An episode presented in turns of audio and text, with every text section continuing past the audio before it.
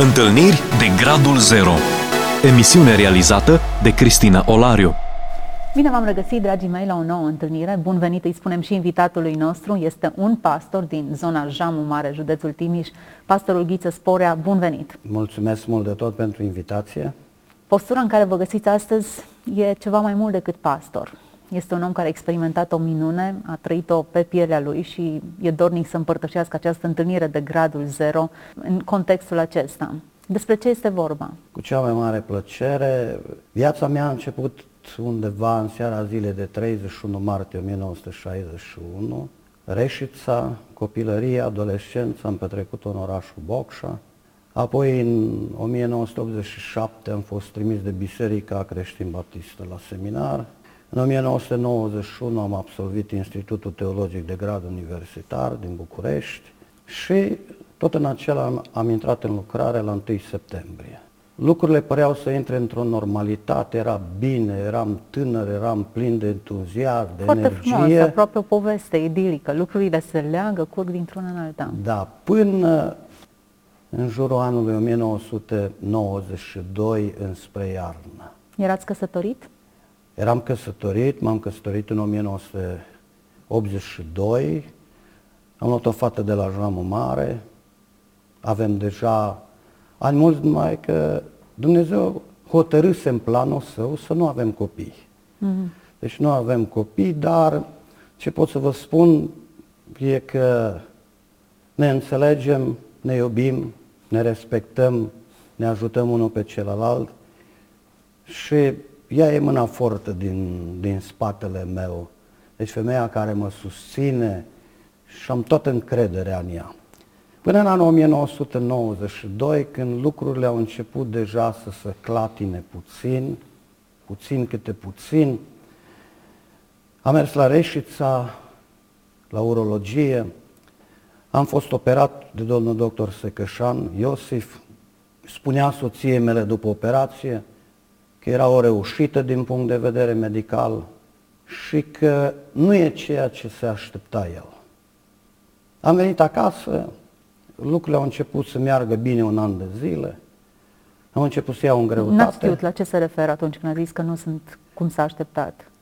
Probabil mai târziu, când am stat de vorbă cu el, spunea că curățând locul bolnav, o celulă înainte de operație reușise să migreze. Mm. Și celula aia bolnavă s-a multiplicat 2, 4, 8. Am înțeles. Până o ajuns ca tumora să se dezvolte la 10 pe 8 cm.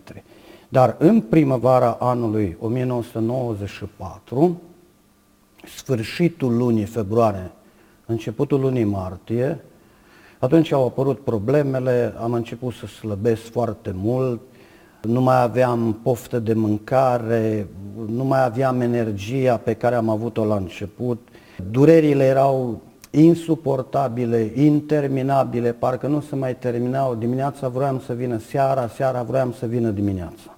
Aveați sub 40 de ani în perioada aceea, dacă Da. fac eu calculele bine. Deci erați destul de tânăr, nu Da. era o perioadă a vieții în care să suferiți de dureri atât de puternice.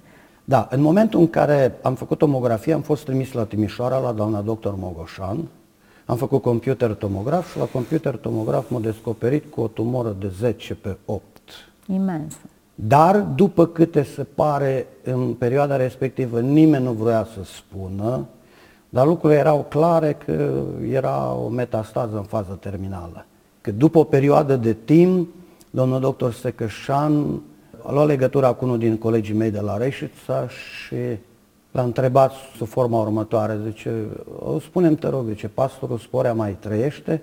Probabil că ei se așteptau ca eu să mor, toate documentele care le-am avut atunci, ce am primit, arătau destul de clar că tumoarea respectivă ori era foarte greu de bombardat, ori era sigur că nu se putea face nimic și zilele mele erau la capăt. Deci inoperabilă era. Da, da. Când am auzit vestea, primul lucru care mi-a trecut prin minte era următorul. Am început să cânt așa cum sunt, la tine vin, putere n-am tu fi sprijin. Soția izbucnise într-un plânset, parcă o văd și acum. Și da, zice, ce-ți pasă ție? Zice, tu te duci la tata să-ți primești răsplata. Dar zice, pe mine cui mă lași? Am primit o lovitură uriașă în inimă. Eram amândoi tineri, vreau să ne construim viața, să trăim frumos, împreună, să-L slujim pe Domnul și parcă așa dintr-o dată visele s-au năruit. Dar mi-am adus aminte ce scria Pavel în epistola către evrei, în capitolul 11, versetul 33. Iisus Hristos este același ieri, astăzi și în veci. Și m-am gândit în mine, ceea ce a putut să facă în vechime, poate să facă și acum. Pentru că El poate să facă tot ce vrea sus în cer și jos pe pământ. Am fost trimis la Spitalul Județean la Cluj, acolo de la ora 7 dimineața până la ora 2 și 10, lucrurile astea nu se uită deloc, am stat pe o banchetă și așteptam pur și simplu să, să vină medicul, să vadă ceva, să-mi spună ceva, să mă trimită. Din operație în operație, așa lucrase Dumnezeu. Mi-era atâta de rușine de mine. Veneau mame cu copii mici în brațe, eu stăteam ghemuit cu mâinile strânse, dureri insuportabile, veneau bătrâni care oricum aș fi vrut să le dau locul, dar nu puteam din cauza suferințelor, din cauza durerilor, atât de puternici erau durerile, mă măcinau îngrozitor. Dar ce pot să vă spun? Era următorul lucru, la ora 2 și 10, exact 2 și 10 m-am uitat la ceas. Parcă cineva m-a ridicat de pe scaun, m-am ridicat în picioare, am ridicat ambele mâini în sus și o voce îmi răsuna o singură dată, așa cum discutăm noi doi, o singură dată și mi-a zis în felul următor, Dumnezeu te-a vindecat. Mintea mea preluase informația, începuse să o prelucreze și m-am gândit în felul următor. Probabil din cauza presiunii tumorei am ajuns să, să derapez, să nu mai gândesc logic. Și imediat am zis, hai să încerc, am luat degetul mic și am început să tasez așa ușor pe spate, n-am mai simțit nimic, am luat toate cele cinci degete, încet așa, le-am pus din nou în spate ușor, în locul unde nu puteam să o suport pe soția cu degetul mic, nimic. Am luat palma și am pus așa ușor pe spate, să văd, mă mai doare sau nu mă mai doare. Zic, nu cumva, zic, am trecut pe un teren minat. Și apoi am strâns pumnul și de două ori am lovit cât am putut în spate. Eram atât de bucuros, eram atât de fericit. Erau acolo împreună cu mine soția, fratele meu, cumnata mea. M-am dus direct la ei și le-am spus în felul următor. Mie să-mi dați cheile la mașină, eu plec acasă că Dumnezeu m-a vindecat. Fratele meu, ortodox, ce tu nu vezi aici hârtiile ce arată, zice, ai nebunit, ești nebun. Și cum poți să afirme așa ceva? Și am acceptat, am mers la Cluj, la oncologie. Luni dimineața am fost internat și după ce am fost internat, domnul doctor Ciuleanu se ocupa de mine. Am început tratamentul cu citostatece și după ce am terminat primul ciclu, între timp, am avut o stare de vomă și am vomitat, aveam așa un castron de plastic, un bol de plastic și am vomitat în el așa, nu știu, un fel de carne sub formă de, de rac, neagră, urâtă, sub toate culorile și formele. Soția mea nu știu să o duci și l-a aruncat la, la wc Probabil atunci tumor am extirpat-o, nu pot să-mi dau seama, dar în momentul respectiv și după primul ciclu am venit acasă, de la Cluj mi se spunea că în câteva zile trebuie să-mi cadă podoaba capilară. În fiecare zi dădeam cu mâna pe păr și nimic. La vreo câteva zile, într-o dimineață, am dat cu mâna din nou pe păr și începuse deja să cadă. Mi-a căzut tot părul, am rămas fără, dar ceea ce este cel mai frumos în toată istoria asta, în toată experiența asta, miracolului divin, pentru mine și pentru viața mea, e următorul lucru, că mai târziu mi-am adus aminte de ceea ce scria tot Pavel, dar de data asta Bisericii din Roma.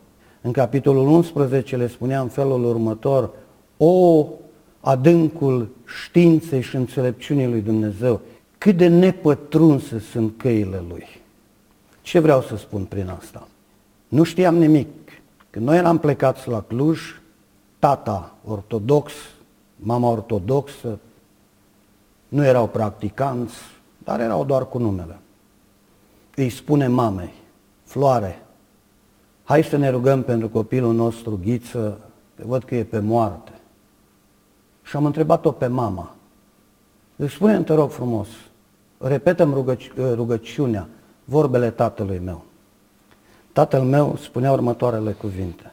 Doamne Iisuse, dacă Tu îl vindeci pe copilul meu ghiță, eu am să mă pocăiesc. Promisiunea trebuie să fie promisiune, cuvântul trebuie să fie cuvânt. Tatăl meu nu și-a ținut promisiunea. Dumnezeu a lucrat, dar problema cea mare era perioada între cicluri, între cele 21 de zile. Aveam nevoie de bleomicină. Nu se găsea. Era foarte scumpă. Salariul era mic. De fiecare dată pot să mărturisesc, de fiecare dată, exact la timpul potrivit, când ziceam că nu sunt resurse, când ziceam că ce o să fac dacă nu, nu o să iau bleomicina în perioada asta? Ce o să se întâmple? De fiecare dată, la fiecare perioadă între cicluri, Dumnezeu a venit cu mâna îndurării sale, cu dragostea lui cea mare și de fiecare dată am primit absolut toate medicamentele de care aveam nevoie. El se ocupa direct special, bineînțeles prin oameni. Fie că era vorba despre fratele Râncu, care m-a ajutat într-o perioadă, fie că era vorba despre altcineva, dar de fiecare dată Dumnezeu s-a îngrijit. Apoi am ajuns, în perioada de început, am ajuns la șeful secției oncologice, la domnul doctor Ghilezan. Când am ajuns la el, îi rețin și acum, după atâția ani, îi rețin cuvintele. Domnul spune, deci, dumneata ești persoana care vindeci suflete. Eu sunt persoana care vindec trupuri. Dar trebuie să-ți spun direct în față că medicina în cazul dumneavoastră nu vă dă decât 30% șansă la viață. Și am zis, domnul doctor, zic, un etaj mai sus de noi e cineva care pune 70%. Și voi nu sunteți normali. Voi nu sunteți sănătoși, zice la cap.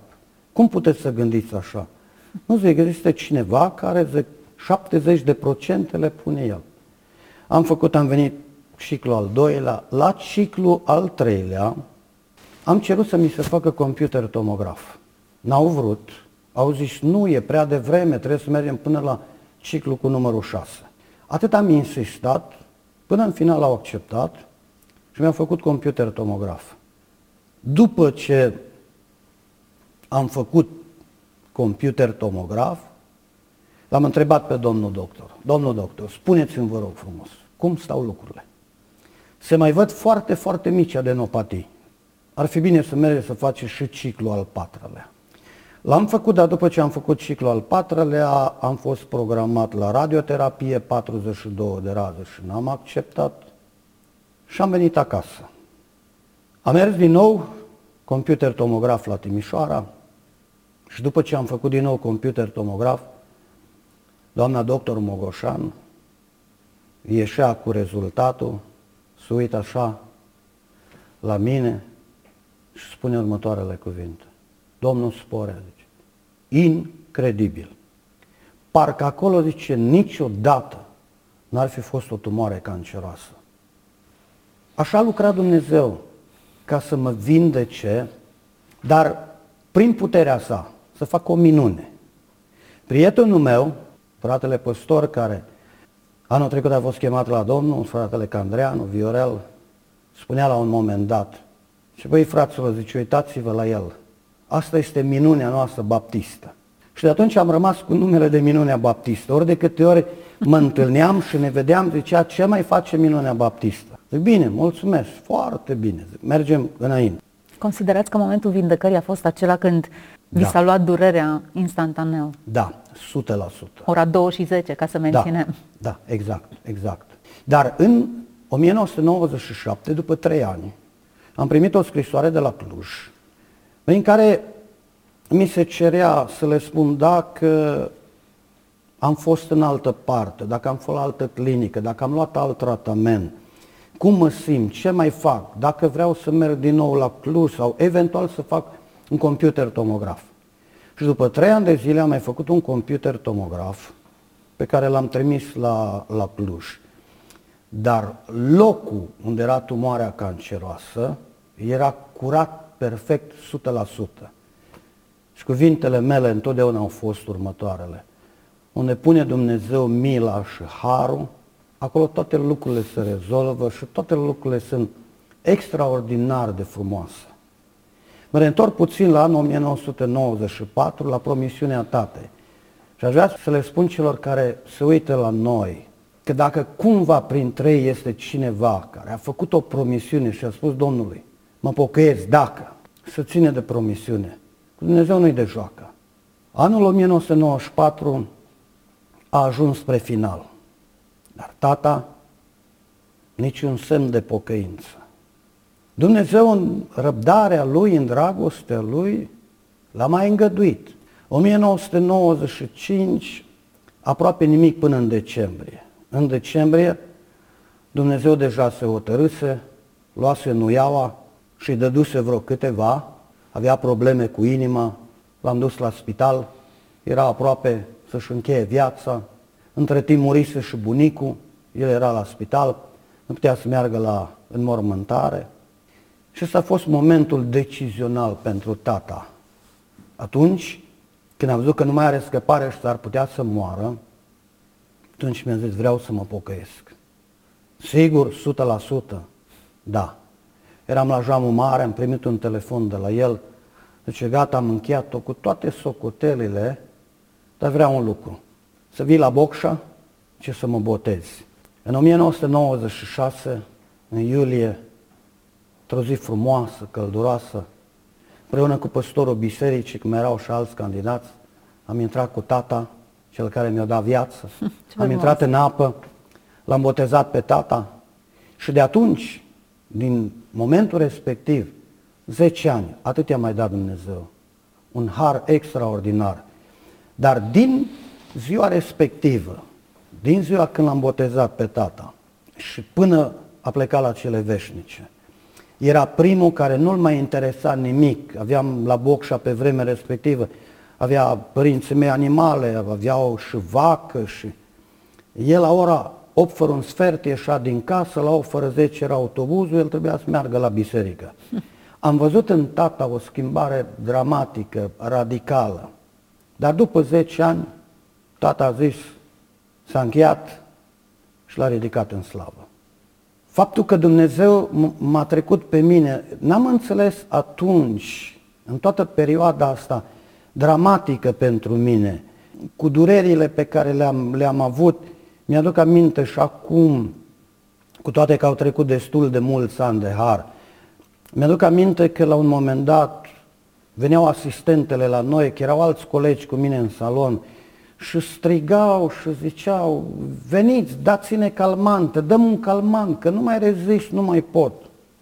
Una dintre asistente într-o zi, și nu știu, domnul Sporea, ce ai dumneata deosebit că de când ai venit la noi la spital, niciodată n-ai cerut un calmant, niciodată noaptea n-ai strigat, niciodată n-ai plâns, nu te-am auzit absolut nimic din toate lucrurile astea.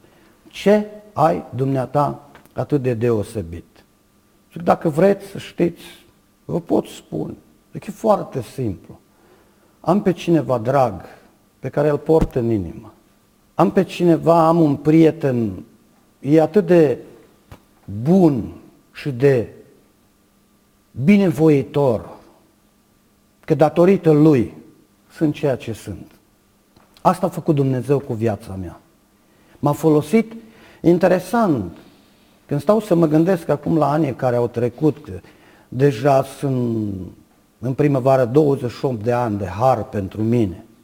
Trebuia să mor Am să vă povestesc un episod după primul ciclu de chimioterapie, când am ajuns acasă, am mers la Bocșa, stăteam întins pe pat și soția mea pleca la cumpărături împreună cu cumnata. Când s-au întors înapoi, mai era încă o zi până la onomastica mea, 31 martie. Veni cu un cadou mare și îmi zice, ți-am cumpărat un cadou. L-am desfăcut rapid să văd ce. Ce credeți că era? Un costum negru. M-am uitat la costum, m-am uitat la soția mea și am întrebat-o, dragă, cinstit, acum pe loc să-mi spui, înaintea lui Dumnezeu, pentru ce ai cumpărat costumul? Zic, pentru înmormântare? Cu lacrimi în ochi? Zice, da. Costumul tu l-ai cumpărat pentru înmormântare. Dar știi ce se va întâmpla cu el? Eu îl voi purta la evangelizare. Ce credință ați avut? Dumnezeu a lucrat, m-am vindecat și am povestit colegilor mei despre cadoul respectiv. Știți ce îmi sugerau? Zice, Ghiță, când vii la noi să predici, la evangelizare, să depui mărturia, te rog frumos, zice, vină îmbrăcat în costumul respectiv. Acum n-am mai putut să vin, n-am mai putut să-l îmbrac pentru că deja am mai luat în greutate, dar chiar și azi m-a întrebat soția, zice, costumul respectiv, zice, unde? Ai făcut ceva cu el, ai dat? Nu. Zice că ăla va rămâne acolo. Dacă va veni cineva vreodată la noi, zic că am să-l iau din dulap și am să-i arăt. Ăsta este costumul pe care soția mea l-a cumpărat pentru înmormântare, dar Dumnezeu a schimbat lucrurile și a zis, nu înmormântare, evangelizare. Foarte frumos. Ăsta este Dumnezeul care face minuni și în ziua de azi. Cu cine vrea, când vrea, cum vrea. Asta e problema lui. Problema noastră e ca în încercări să rămânem credincioși și să nu cârtim. N-am zis niciodată în toată perioada, Doamne, n-am început bine slujba, mai chemat, mai ales dintr-un mediu ortodox. N-am înțeles niciodată de ce m-ai chemat pe mine când puteai să chem alți copii, copii de diacon, de secretar, de casier, copii care aveau părinți, bunici, străbunici, cu tradiție în familie. Nu înțeleg de ce m-ai chemat pe mine și acum de ce vrei să mă iei acasă.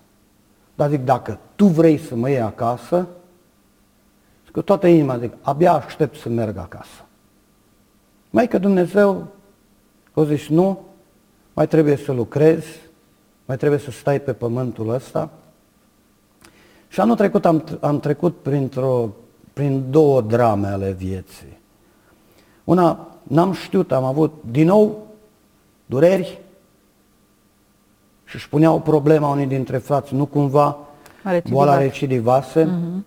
dar eu i-am asigurat și le-am spus, fraților, când Dumnezeu vindecă, Dumnezeu vindecă pentru totdeauna. Nu vindecă pentru o perioadă de un an, doi, trei și apoi recidivează. Nu, boala aia, odată ce Dumnezeu a vindecat-o, boala rămâne vindecată. Am avut piatră la, la fiere, am avut și o mică hernie. Eram aproape de plecare. Dacă ne ajungeam la spital în noaptea respectivă, cu siguranță aș fi trecut la cele veșnice. Dumnezeu însă a zis, Iță, nu e vremea, te mai las încă, un pic pe pământ. De ce?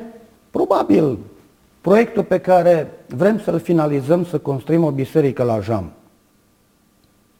Probabil că Dumnezeu ce te mai las să mai faci și asta. Am zis, asta e ultima biserică, ultima construcție pe care o să o mai fac. Pentru că am făcut destule și acum în situațiile astea prin care trecem, e foarte greu să mai construiești. Dar le-am spus fraților, mai construim, ieșim în centru și construim. Cu ce? Prima dată zic, începem noi și Dumnezeu ne dă celelalte resurse.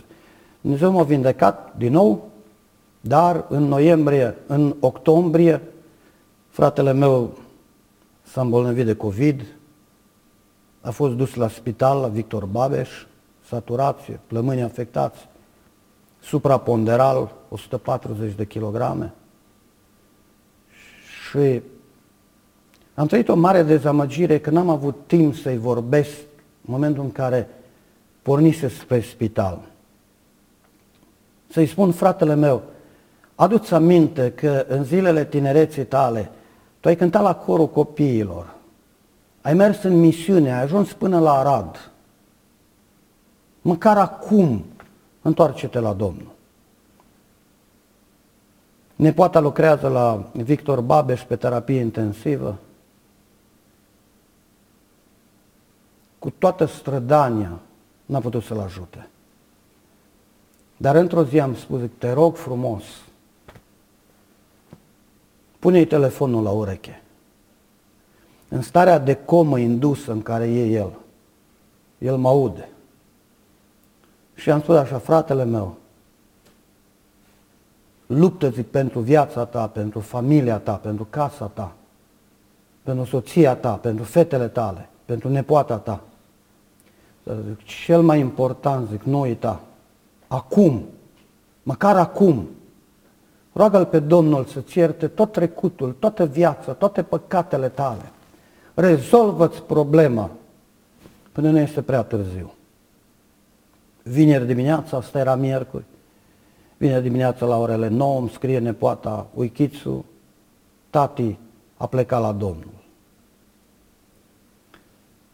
Am o nesiguranță, nu știu când voi pleca și eu. Mă va aștepta dincolo, îl voi vedea. Sper din adâncul sufletului să-l întâlnesc acolo, să-l văd împreună cu tata, cu bunicii și din partea mamei și din partea tatălui. Să fim acolo cu toți împreună. Cel mai important. Sper să-și fi rezolvat problema pe ultima sută de metri.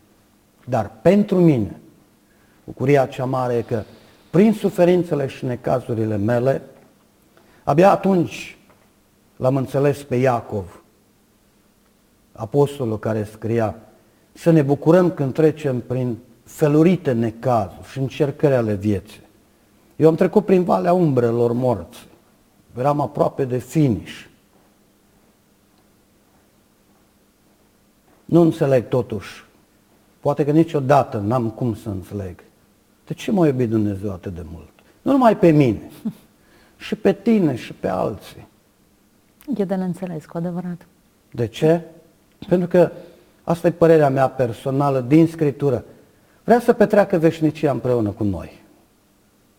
Să ne ducă acolo, într-o țară de vis, unde nu va mai fi lacrimă și vai, mm-hmm. câte lacrimi n-a vărsat soția mea. Vai, să nu povestesc nopțile cum o auzeam, să nu povestesc câte biserici.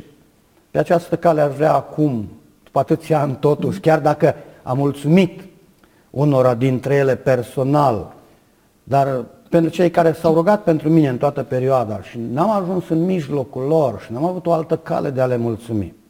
Prin intermediul televiziunii. Vreau să le mulțumesc pentru că mare putere are rugăciunea Așa fierbinte e. a celor neprieniți care împreună au dus cererea lor pentru vindecarea trupului meu. Și acum sunt bine, sănătos. Purtați un costum negru? Da, da, am venit tot în costum negru. ce minunat e Dumnezeu și ce frumos a lucrat. Sunteți mărturia puterii lui Dumnezeu. Slavă V-a vindecat supranatural, o minune pe care v-a dat-o nu doar să vă bucurați de ea, să se bucure soția, rudele, biserica, noi, cei care privim și am auzit astăzi.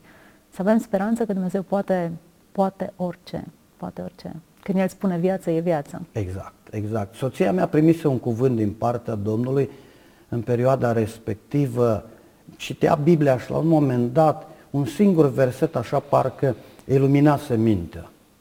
Nu va muri, ci va povesti mm. lucrările lui Dumnezeu. Ce încurajator. E binevenit. Suntem la finalul acestei emisiuni. Mulțumesc pentru prezența Eu aici. vă mulțumesc mult de tot și An... vă doresc binecuvântarea Domnului. Așa să ne dea Domnul tuturor. Mult succes mai departe Amin. în lucrare. Speranță tuturor celor care ne-ați urmărit de departe sau de aproape Dumnezeu să vă vorbească în mijlocul necazului, a bolii, a suferinței, intervenția Lui să fie chiar acum pentru familia și pentru viața dumneavoastră. Fiți binecuvântați! Amin. Ați ascultat emisiunea Întâlniri de Gradul Zero cu Cristina Olariu.